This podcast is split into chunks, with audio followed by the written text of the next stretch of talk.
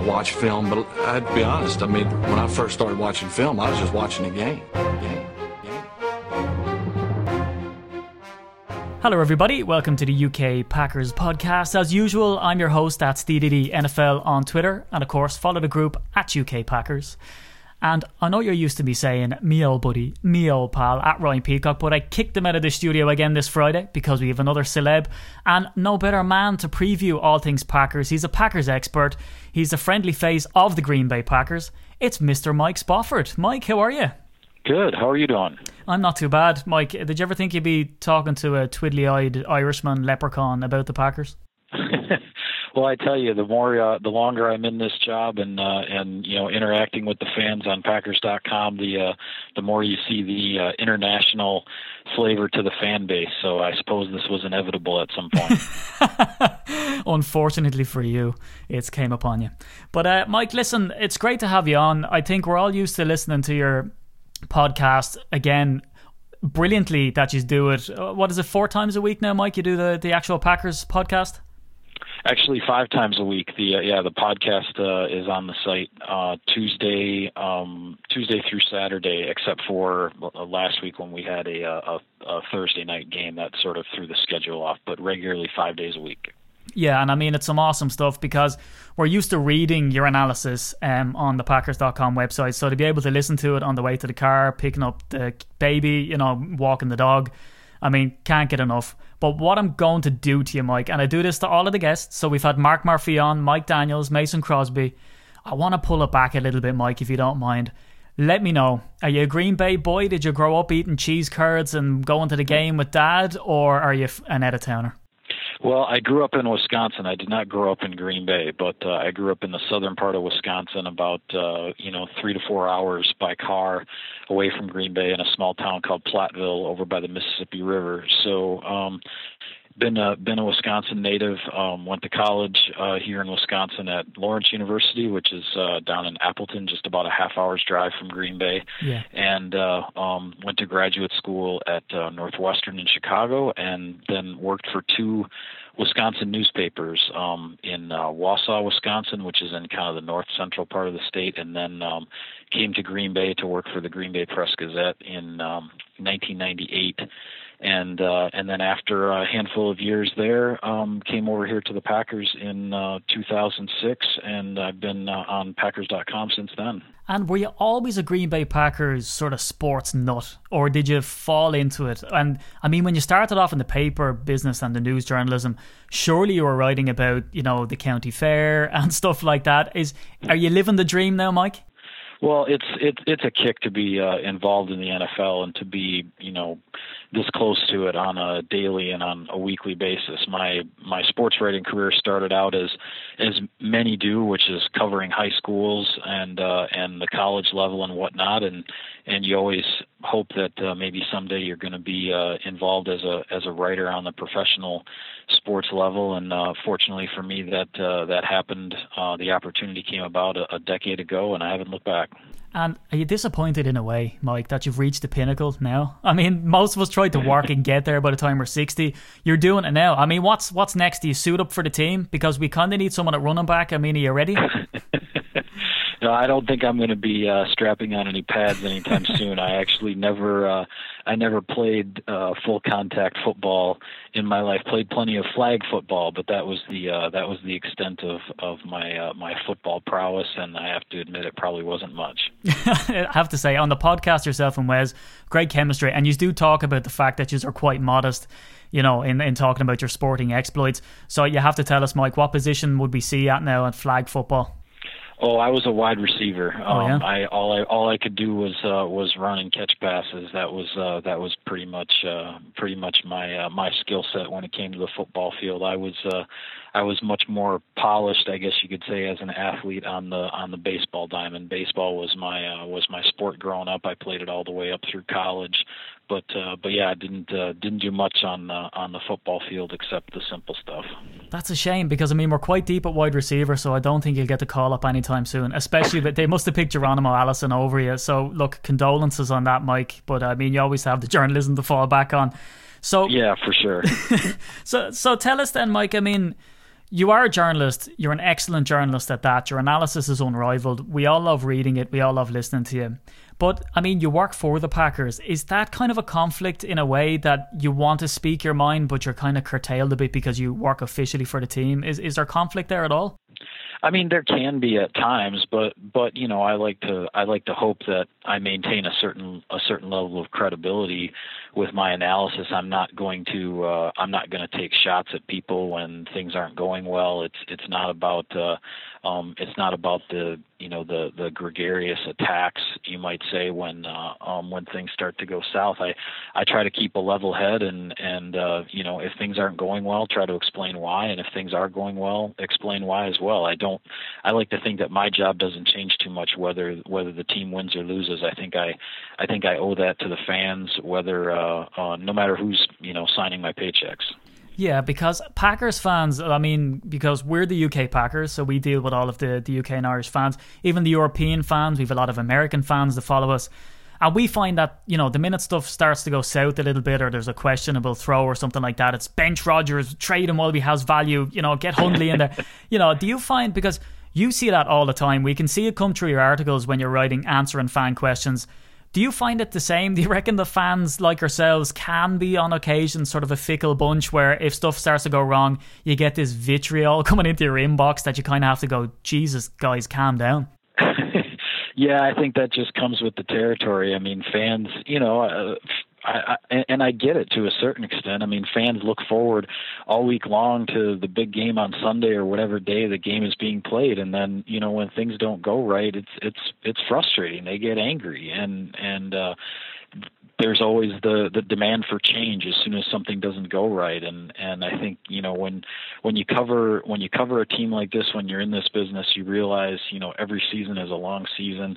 16 games is is a lot of football to be played. And uh and hopefully then more than that obviously with the playoffs afterwards. But uh um you know you just uh you just try to have to to uh get those um hyped up fans maybe to uh, to calm down a little bit, realize that uh, that you don't completely blow up the whole structure of the team when uh, when when the loss when when there's one loss, uh, you know, and and you know there are losses where things don't look good. I mean, I, I I get that. You know, the there are times when when victories don't look good either, but um, I guess my you know the line I like to use a lot, which uh, actually comes uh, um, comes from James Jones, who was a receiver here for a long time, one oh, of my favorite players to get to know and to interview over the years. He always used to say, "Hey, the other guys get paid too," and yeah. and uh, um, I, I I think you have to remember that to have some perspective on uh, on how these seasons can go.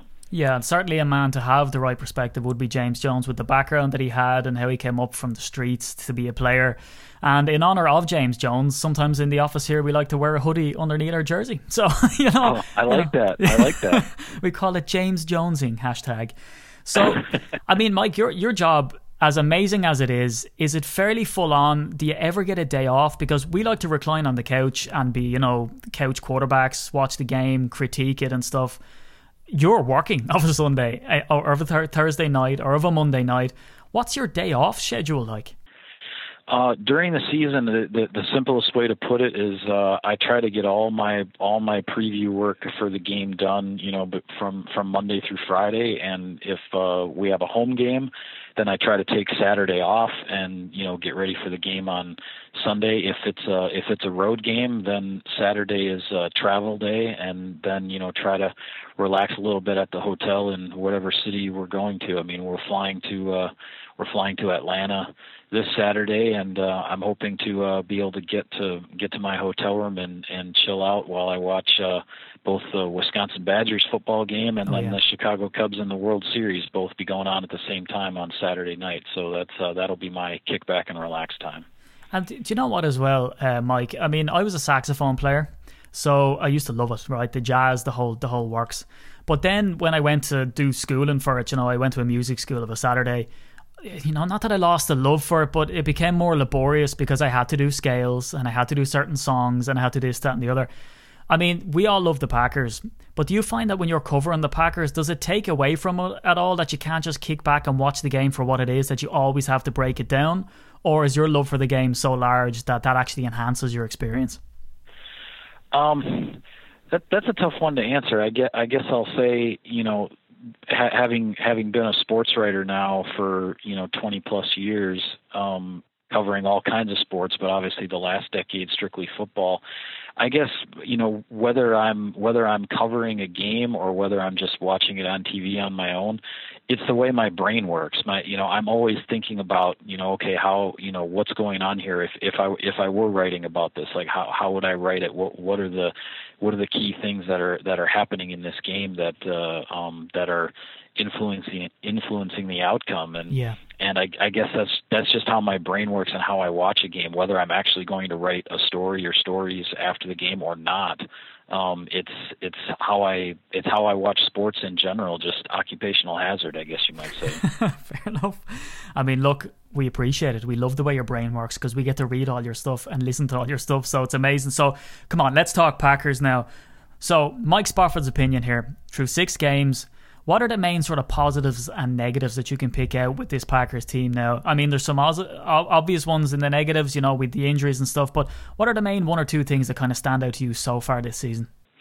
Well, I think the biggest thing that stands out is is uh, is what the Packers have accomplished um, on the offensive and defensive fronts. I think I think the Packers offensive line with uh, you know the replacement of Josh Sitton right at the end of training camp with Lane Taylor. That starting five, um, you know, they've been playing every game together. Um, I, I think that unit has really come together and and uh, and really is the foundation of the offense right now as Aaron Rodgers and the receivers and the running backs as they try to work through all these injuries and figure out, you know, a, a successful game plan for a given week. They can count on that offensive line in front of them to uh, to do the job, both run and pass. And and I think the same goes in a lot of ways for the defense. The, the defensive front seven, uh, the defensive line, and the linebackers, what they've done stopping the run, being ranked number one in the league in mm-hmm. run defense, and uh, um, and then also the way they've they've fairly consistently gotten after quarterbacks and put pressure on quarterbacks throughout the year. That's really helped the defense kind of hold things together while they're trying to sort through all the injuries in the secondary with the the cornerbacks and Sam Shields and Damarious Randall and and you know these other younger cornerbacks having to step up into bigger roles and so you know the the foundation of this team up front offensive line defensive defensive line defensive front seven I think that's the uh th- that's where this team is is most solid and and and uh you know it's going to help them continue to navigate through uh these injury situations yeah, I completely agree. I mean, I'm shocked that Lane Taylor's name hasn't been splashed out in lights all across the media because how he took over in that situation is just absolutely incredible for a guy who was so doubted going into the season. Um, to you know make a stand as he did. I think the last uh, rating I saw on Pro Football Focus, I think he was 15th out of his position in the whole league, and the rest of the offensive line then were in the top 10. So the fact that they're able to offer such protection for Aaron Rodgers is absolutely incredible. But this is this is sort of a question I want to pose to you as well, Mike. I mean, the last uh, game or two we've seen this like insanely um, exotic, if we can call it, play with the running backs going down, and it's very pass intensive. Now, are these plays designed solely at a necessity that we have to do? We don't have a legitimate, you know, run game. Um, or is this something that we can see that could be potentially sustained for the rest of the season and wouldn't be too much of a burden um, I mean, what's your take on sort of how sustainable is this kind of play going forward? Well, I think I, I don't think it's sustainable to throw the ball 56 times per game right. like the Packers did last Thursday against the Bears. Um, that's that's a pretty high number, and I don't think you can survive week after week in the NFL with uh, with that kind of number statistically. Yeah. That being said, I mean, what the Packers are discovering here in some ways out of necessity because they've had to go shotgun and spread out, you know, four and five wide receivers and use Ty Montgomery in the backfield and whatnot. I think they're, you know, I think they're they're discovering, they're working on, they're finding a rhythm with an offensive package uh, that can help them the rest of the way. It's just a question of how much uh, how much are you going to need to rely on it. Um, as things go along, you know, you hope that within a few weeks, maybe you get James Starks back in the backfield. You get Don Jackson and Knile Davis maybe uh, up to speed a little bit more in terms of being able to handle the the running back load, and then then um, you know Mike McCarthy has even you know more options, I guess you could say, on his call sheet in the, in the playbook to go to in a given week or in a given situation. Um, so I think what they're doing right now is is out of necessity, but um, maybe when it's if, even even if it isn't necessary later on in the season, I don't see them completely scrapping it. I think I think it's something that uh, that becomes um, that becomes a part of the offense the rest of the way. Yeah, I have to agree. It's beautiful football to watch because it is inventive and it goes to show how, you know, when backs are up against the wall, next man up mentality, which has always been in Green Bay, is alive and strong. I mean, what Montgomery and especially Davante Adams has been able to do is incredible. So even if you look at Davante, Mike, would you agree? Would you would you call that Bears game his sort of was that his statement game like the game was against the Cowboys two years ago? He dropped off last year. Do you reckon this is him saying, "Hello, I'm back"? I think I think partly, but uh, but I but I think I mean in, in talking with Davante in in the locker room this week, there were, were a group of reporters around his locker yesterday, and I think I think his thing is okay. Now you know I had this good game, but now I have to follow it up. Now I have to I have to do it again, and you know the the the Bears secondary was as banged up as Green Bay's was, and they had a they had a matchup there with a backup, uh, you know, a backup way down on the depth chart um, at cornerback for the Bears on Adams, and they just you know they just kept picking on him. They you know they uh, they they really took advantage of that. Now Davante Adams is going to face better cornerbacks starting this week and certainly the rest of the season, but now his challenge is to is to follow it up. They like he likes to use the phrase, and Mike McCarthy likes to use the phrase stack success and yeah. he had he had a big successful game and now now the challenge for him is to is to do it again and not make it a a one week wonder but but you know not to say that 13 catches for 132 yards two touchdowns is something you can do every single week but um but uh um, but maintain a certain level of production maintain a certain level of consistency the rest of the way. And and if Davante Adams can do that um you know certainly uh um it it will it will benefit this offense when you know you hope that Jordy Nelson and uh, you know can uh, can get going again, and and Randall Cobb and Ty Montgomery can keep doing what they've been doing as well. Yeah, it's kind of scary. Uh, I know that sort of the Packers had said um, a few weeks ago when they faced some offenses that you know it's a it's a it's a three headed beast, but we've got a four, five, six headed beast when it comes to the Packers. So I've every faith that Adams will uh, take that step up. What did you know? What it was a bittersweet moment also because when he was getting close to Don Hutson's record, who's the, my all time favorite. Love the guy, and I was kind of thinking, I'm not ready for Don Hutson's record to be broken. I'm sorry, Davante, don't get that catch. So you know, I'm kind of I'm kind of happy he didn't elevate his game to that level, but uh, so last question before we get on really quickly, then just to close out, maybe with to look ahead to this Atlanta game.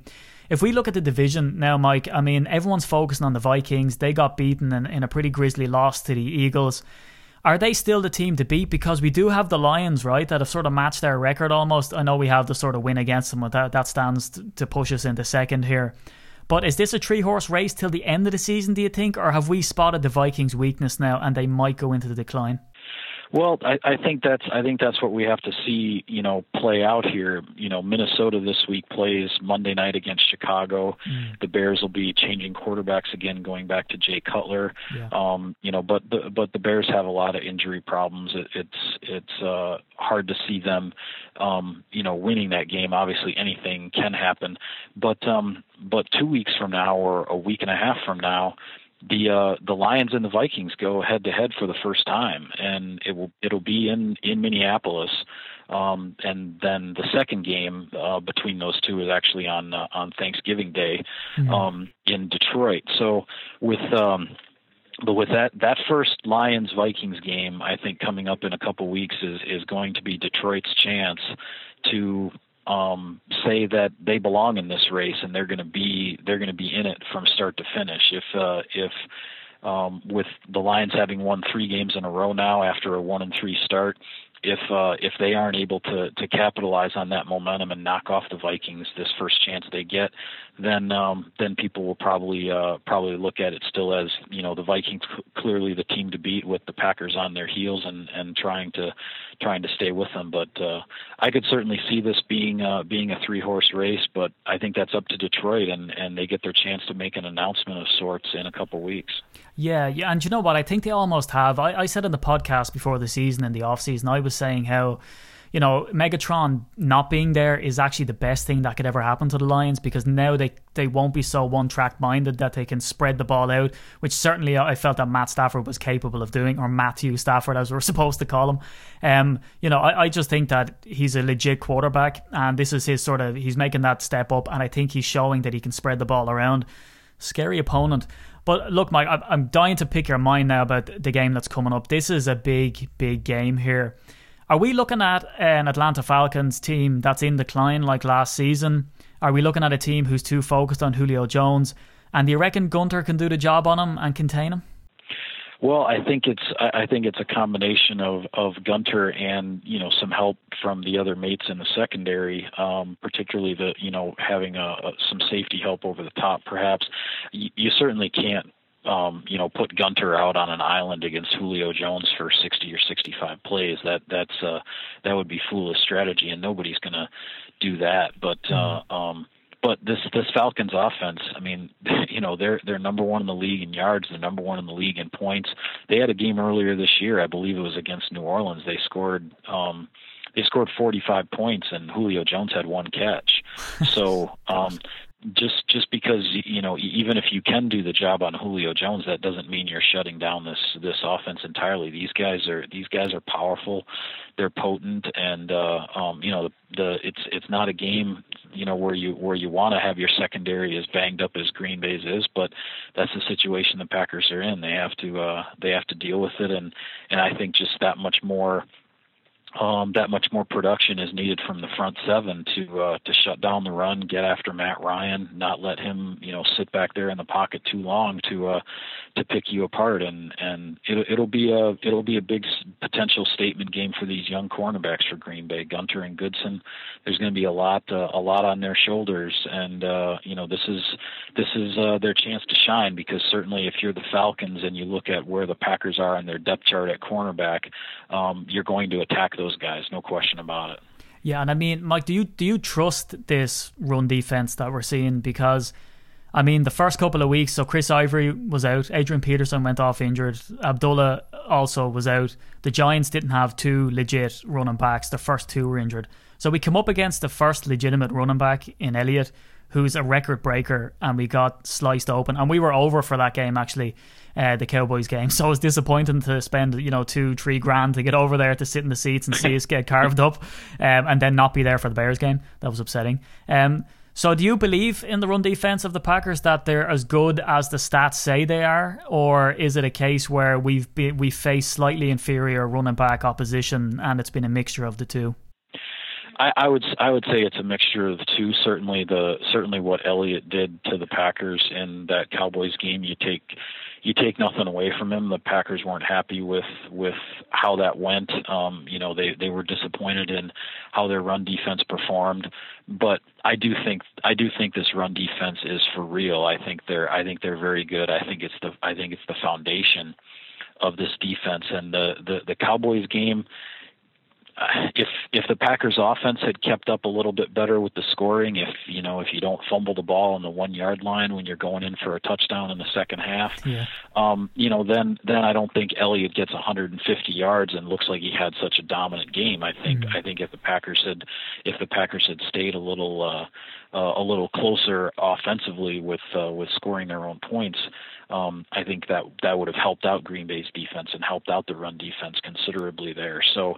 Um, sometimes games can go that way. That's that that's how games go sideways. And by by the same token, you know, sometimes that's how run defenses put up good numbers is uh, you know, when your offense gets way ahead and the other team can't run the ball anymore. So um, you know, still somewhat a, a small sample size as you said, um, some top running backs who uh, who were injured.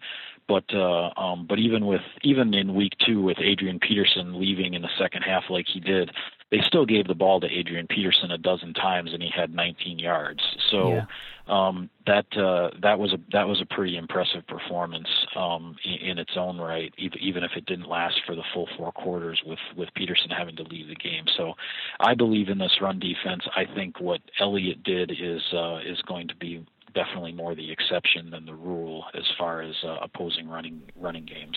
Yeah, I have to agree. I mean, he's been doing it to everybody up till then, so I don't think we're some Yeah. type of you know. But uh, finally, then, Mike, and again, you, you know, thanks so much for for your time to come on. If you were to write the review of this game before the game, how do you see this one going? And do you see the Packers eking out the win? Boy, I don't know. I'm I'm not uh, I'm not one who's uh, who gets into the prediction business. I think I've been I've been doing this too long to where uh, where I feel like I, I never I never have any idea going into a game really what's going to happen. I Yeah. just uh, I I just sit back and and take it in. But um, you know I. I have to believe that uh, that and, and you know taking nothing away from the Packers defense, but I have to believe that that this is going to be a pretty high scoring ball game. I mean, Yeah. you know the Falcons have Falcons have scored points on on everybody, and uh, and with with the situation the Packers are with their offensive backfield, I think you I think offensively you have to put the ball in Aaron Rodgers' hands and let him throw it around a little bit and see what happens, and and uh, so I I think the Packers would would like to avoid a, a full blown shootout. You know that you know something that's 38-35 or whatever. I think that becomes a very tough game for the Packers to win on the road in a dome uh, and all of that. But uh, um, but I think uh, I think both teams are going to uh, are going to score some points. I definitely see it coming down to uh, the last couple of possessions in the in, in the fourth quarter. I think these two teams are pretty evenly matched. You know, the Falcons are playing at home. You know, maybe with a little bit of a salty attitude with. Uh, back-to-back down to the wire losses the last couple of weeks when uh, when they had a four-game winning streak going. So, um, yeah, it's it's it's going to be a fun one to watch for sure. And uh, and I've been in been in that Georgia Dome before down in Atlanta. That place can get pretty loud. Yeah. Well, Mike, look, either way, we're going to enjoy your podcast and your analysis after the game. And it's been an absolute pleasure having you on to speak with you. Thanks for coming on the UK Packers podcast today. Oh well, thanks for having me. I've had a blast. Thanks a lot.